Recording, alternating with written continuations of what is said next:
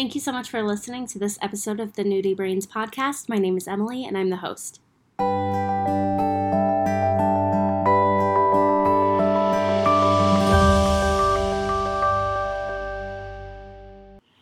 Today I got to interview Alana, or at Green Marine Scientist on Instagram, and she is just amazing. She has so much research experience, is currently getting a PhD, and has time to live a pretty like plastic-free life, which sounds really daunting, I think, when you first jump in, but she provides a lot of really amazing tips for how everyone can take steps to make their life a little bit more plastic free and even save money. It's not really that expensive to live package free, um, and so I think she gives some really good tips. She also responds really quickly to messages on Instagram if you have any questions.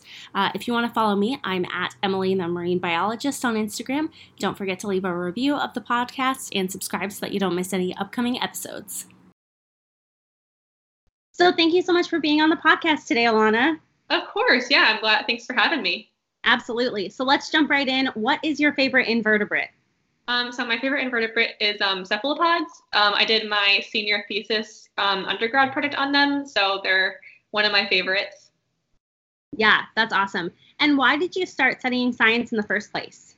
Um, so it was just one of those things that happened kind of organically. Um, I really enjoyed um, all my science classes in high school. So I really got into it with biology my junior year. And then my senior year of high school, I was able to take an environmental science course, which kind of uh, steered me towards marine science specifically. Yeah, that's awesome.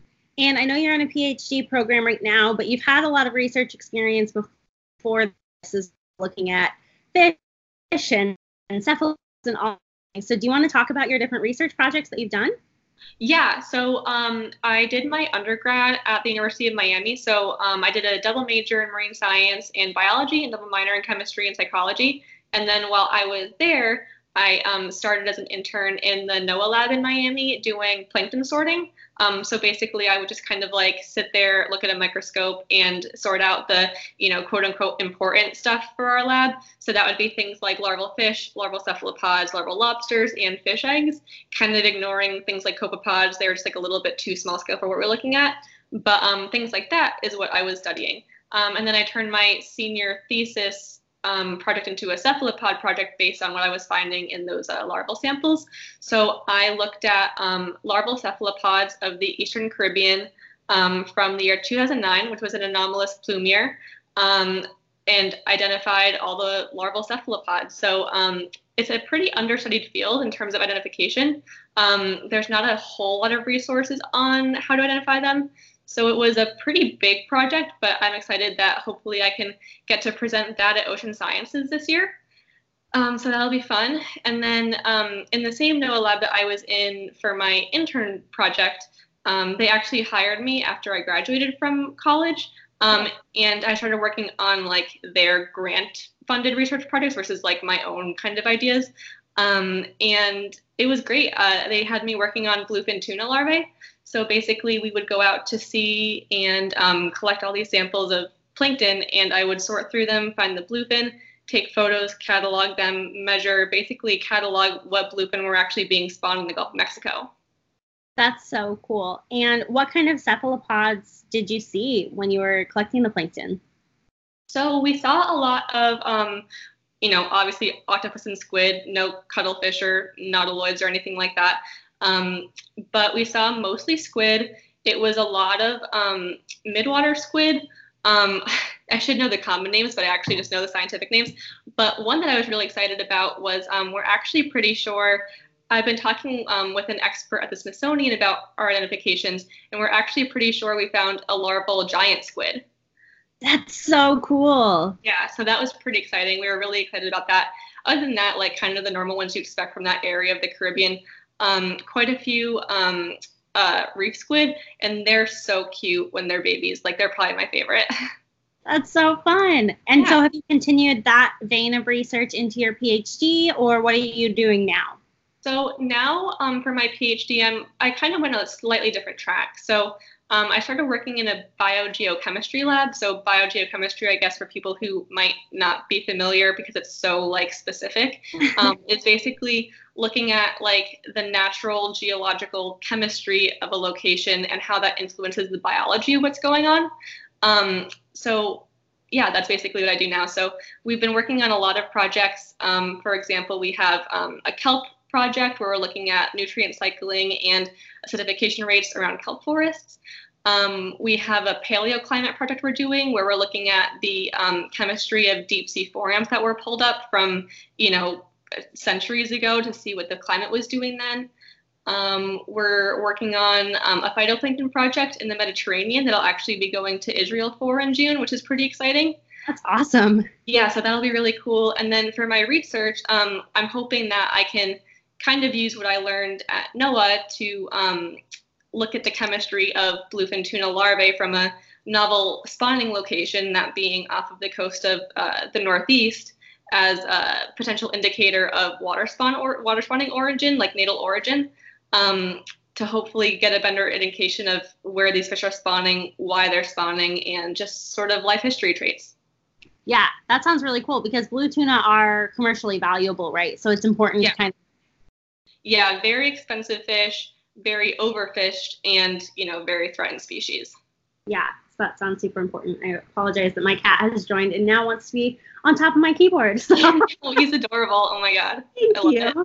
Um, so cool. Um, is there anything else that you wanted to mention about your research, or do you want to kind of jump into your your side project a little bit? Yeah, side projects are great. Yeah. Cool. So I know your Instagram that you run is at Green Marine Scientist. Yes. Uh, so do you want to tell everyone a little bit about that? What you do? What made you start doing all of your, you know, plastic-free stuff? Yeah, absolutely. Um, so when I was talking a little bit before about um, when I was hired by NOAA to do both plankton sorting research and uh, going to sea to look for bluefin, um, I was finding quite a few um, microplastics per sample in our plankton tows, and then it kind of all came together full circle for me when I actually went to sea to the Gulf of Mexico. And just like when you're going in the waters where you can tell you're in the mouth of the Mississippi, like it's just, you know, full size plastic coolers that are floating down and, you know, styrofoam cups and plastic utensils. And it's just like a mess. Yeah. And I was like, this is not something that I want to contribute to anymore. And um, it's funny, my boyfriend's sister actually was like, "Well, what are we doing for New Year's resolutions?" And I didn't have anything good. Like I like don't you know particularly find it like that fun to be like, "Oh, I'll go on this like no chocolate diet." Like that's just like not really my thing. And so I was like, "What can I do that will actually like benefit me and like do be something good basically?" And so I was like, "Well, I'll see what it's like to not use plastic for a while." And um, in doing that, I searched online, like, you know, how do I stop myself from buying this product that's like always like encased in plastic? And there's so many resources that I found. And um, so I was actually pretty successful with it. And uh, I think that was in January of 2018 and i've been doing the no plastic thing kind of since then um, obviously i've gotten better at it it's a slow start um, i'm still like weeding through some hair products that i use like once a year but um, yeah, that's kind of what what spawned it was you know seeing all the plastics at sea and being like, this is not okay. Yeah. Are there any stores that you particularly like to go to for those kind of products, or like how do you manage that? Oh yeah, so um, I mean, it totally depends on your location. So that's one thing that I really found. So I started doing it when I was living in Miami. Um, and since then, there have been so many places that have opened up. But when I started out, it was really just Whole Foods that was near me. So there's a bulk section of like dry goods and Whole Foods that um, is pretty helpful if you're, especially just if starting out, um, just to get some rice or beans or, you know, plantain chips, like just something like quick and easy like for snacks or just like your staples that all come plastic free so that's a great resource. And also um, in the produce section like there's usually an option for some something not wrapped in plastic so that's what i usually go for. Um, and then of course there's stores that have opened up since i started um, especially in miami. So there's one in miami that i actually haven't been to yet but i've heard awesome things about that i really want to go to next time i uh, when, when i get down there next. Um, it's called verde and then up here in Massachusetts, um, I do still go to Whole Foods a lot. There's also a grocery store called Neighborhood Produce that sells um, some bulk goods. And um, there's a new store that opened up called Cleanland, which sells uh, like cleaning products in bulk. So that way you're not coming across like oh, home from the grocery store with all these plastic jugs of cleaning supplies, things like that. That you know you don't think of all these things that use plastic every day, but they're there jump in here to re-ask the question that I asked Alana because my Skype cut out pretty badly. But I asked, you know, what kind of packages can you bring to these refill shops and things like that? Can you bring bags? You know, how do you know what to bring in?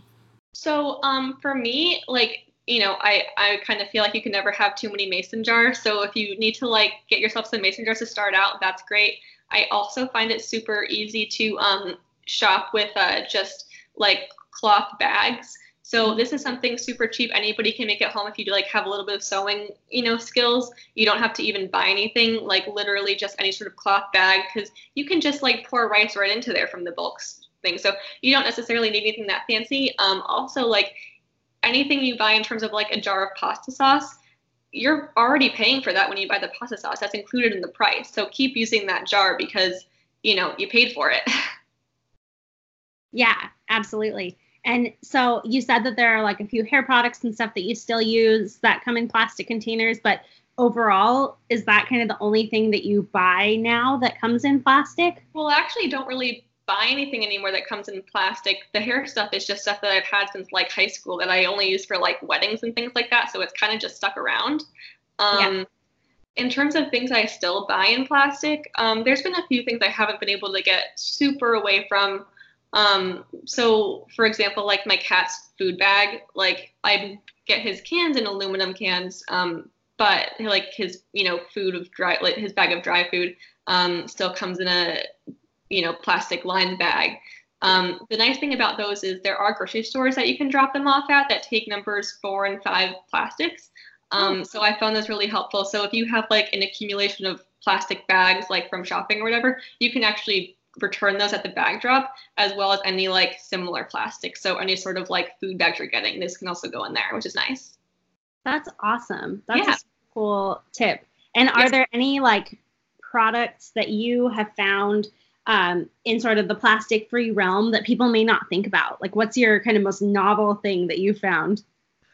Oh, um, okay. So, okay, this is a good one. Uh, so one thing that I really fall in love with um, has actually been this brush and it's like it's not even you could probably get the same thing in a plastic version but i'd always use just like a regular sponge beforehand but it's like this uh, brush and it's kind of a long scrubber brush with like a metal tube that has like you know the aluminum on one end but like it, the handle's wood and the top is like a scrubber and it's perfect for cleaning out my blender because just huh. using a sponge you always like stab your fingers right and this is yeah. like perfect tool to like it and clean there and it's like perfect for glasses things like that. And um, it's like you know totally compostable slash the metal bin is recyclable so it's like perfect to get rid of your sponge or whatever.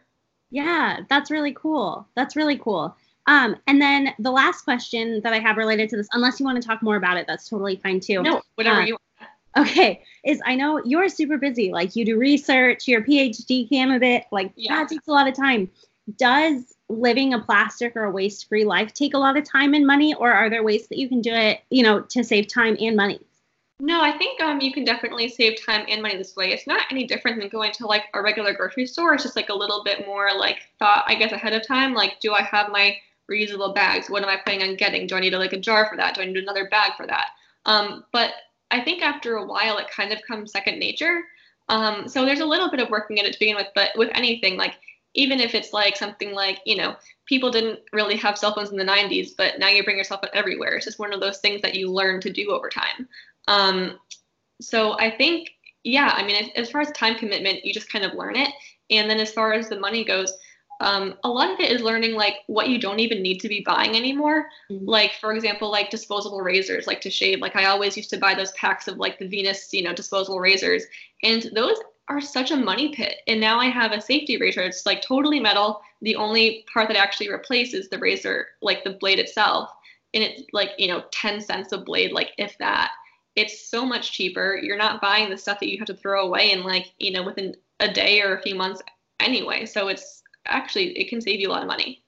Yeah, absolutely. And one thing that I found too about especially buying things in bulk is that sometimes like some shopping trips can seem more expensive, but that's because I need to like refill my container of olive oil, which I do maybe once every six months, you know? So Yeah. sometimes it seems a little bit more expensive, but once you have the basics built up, right, it's not that bad. Yeah, exactly. Yeah. I mean, especially if you're not, you know, buying like something incredibly expensive. Like I've been a vegetarian since I was little, so for me, like shopping seems cheap anyway because like not buying meat or like fish and stuff is Yeah. like saves so much money. But um yeah, I mean, you can definitely buy it cheaper. And I know usually buying things unpackaged, um, it tends to be cheaper. I just saw an article um, about Trader Joe's. They're cutting their plastic produce packaging um, like almost entirely, and it's saving them like 25% of costs. So that's Wow. going to then trickle down to the consumer. So you're, you know, paying for less when you're not paying for packaging. Yeah, definitely. That's Yeah. awesome. Well, thank you so much for Yeah. enlightening us on that. Uh huh. Um, so you talked a little bit about, you know, plastic pollution and things that you've seen in the ocean, but are there any other kind of aspects of climate change that you everyone one thing that you're like, this is really important, everyone should know? Ooh, um, I don't know if there's an aspect of climate change that I am super like everyone should know about this, but just the fact that it's real. Um, you know, I think the evidence speaks for itself if you really look into it. Um, I think people should just be aware that, you know, the earth does have cycles, but that's not an argument against climate change. Um, you know, it's something obviously to be aware of, but that's not what's causing what's going on right now. What's Mhm. going on right now is a rate that is something that we haven't seen before, and it is absolutely correlated with what humans are putting into the atmosphere. Um, and tracking the data, you just can't argue with it. Yeah, absolutely. And I don't know, I haven't spent a ton of time on the East Coast recently, but are they making some of the same changes like we are in California to like, you know, reduce emissions and reduce plastic bags and things like that? Are those all kind of laws around there or? Um, so I don't know that we're as progressive as California per se. Um, but I do know that there have been a lot more bag and straw bans. And um, actually, Massachusetts um, is planning on putting in a huge wind farm right off the coast. Um, that should power something like a decent percent of the population of Massachusetts. So hopefully that'll go through and um, we can start on that wind energy. That's awesome. Yeah. That's cool. I wish we could have something like that in California. It really just depends on where you go in California to find really Yeah. progressive people. But yeah, I know my sister moved to Nebraska, right, which is in total middle of the country, and she went to get a smog check, and nobody even knew what that was there. So wow. I think it just depends on where you are for sure. Yeah, absolutely. Yeah. Um, do you have any advice for young people that want to make a difference on the planet, like maybe a career choice or something that they can do day to day? Um, yeah, so in terms of like career stuff, I would say, um, you know, you don't necessarily have to be like the smartest person in the room. You just have to work really hard and be an efficient problem solver and, you know, just just get the job done. And I think if you Yeah. can do that, you can be successful with whatever you want to, no matter what your background is or, you know, um, academic challenges, all that. Um, and I also think it's really important professionally to talk to people in the field. Um, I definitely wouldn't have gotten my job at NOAA if I hadn't just had one conversation with the professor that I had. I, you know, told him I'm looking for an internship. You know, I got this other internship, but it's going to cost me like 20 hours a week to do as a full-time student, and it was just going to be a lot. And he was like, "Well, I can get you into another lab for like you know six to eight hours a week, and it'll be so much better." And that was where I ended up working after college. So, you know, talking to people who are your professors or who are, you know, in the field is really important. And then in terms of like day to day helping the planet activities, um, you know, simple things like, you know, refusing single use plastic, of course. Also, you know, turning off the lights when you leave your house. Um, energy emissions are huge. Um, you know, take public transport when you can and, you know, save water if you can. Like, don't leave the sink running when you're brushing your teeth. It doesn't need to be running the whole time, I promise. Yeah. Yeah, definitely. And going back a little bit to what you were saying about just like, you know, sending a message to somebody or, or asking a professional in your field, people are in general so nice and So sending them a message like, yeah, the worst that they're gonna say is no, you know, or Yeah. or they they won't respond to you at all. But like people are not gonna be mean to you if you ask, hey, what's it like to be in this field or or anything like that. So I think that's a really great piece of advice. Yeah, absolutely. And I mean, there's so many people who like I admire strongly as scientists, and there are people that I was like, you know, I emailed or talked to because I was like, wow, you, you're doing great research. I can't believe, you know, like that what you're doing is so cool. And then they email back being like, well, do you want to participate? And I'm like, what? Like, you know, it's Yeah. people are really nice and they'll actually, if you just reach out, like people are cool. Yeah, absolutely. Well, is there anything else that you want to talk about before we get into an obscure fact or pun that you might have about an invertebrate? No, I'm ready for my obscure fact. Okay, perfect. Go for it. Um, so what I thought was really cool when um, I was learning about cephalopods was that um, octopuses actually have uh, three hearts, and two are for um, moving like blood over the gills so they can get oxygen, but one is for the internal organs, and the heart that's for the internal organs um, actually stops when they're swimming, which is why you see octopus like actually just kind of like shuffling along the bottom because it is super exhausting to not have your heart working while you're swimming, obviously. Um, so that's why they tend to like just be like chilling out on the bottom, crawling around. That's super cool. Wow, I had no idea. I knew that they had three hearts, but I didn't know that one could just like stop at will. yeah, it's nuts. It's yeah, anatomy's so crazy. yes, absolutely. Well, if people want to follow you and get tips about, you know, shopping more package free and things like that, what is your Instagram handle again? So my Instagram handle is at Green Marine Scientist, um, and I just have Instagram. I don't have Twitter or anything. So um, definitely find me on Instagram. Um, and if you have any questions, like I'm happy to answer like DMs and stuff. Like I'm I'm nice, I promise. So that's great. Well, thank you so much for being on the podcast today, Alana. It was great yes. to see you, and I look forward to working with you again. Thank you for having me. Yeah, it was nice to see your cat too. Thanks.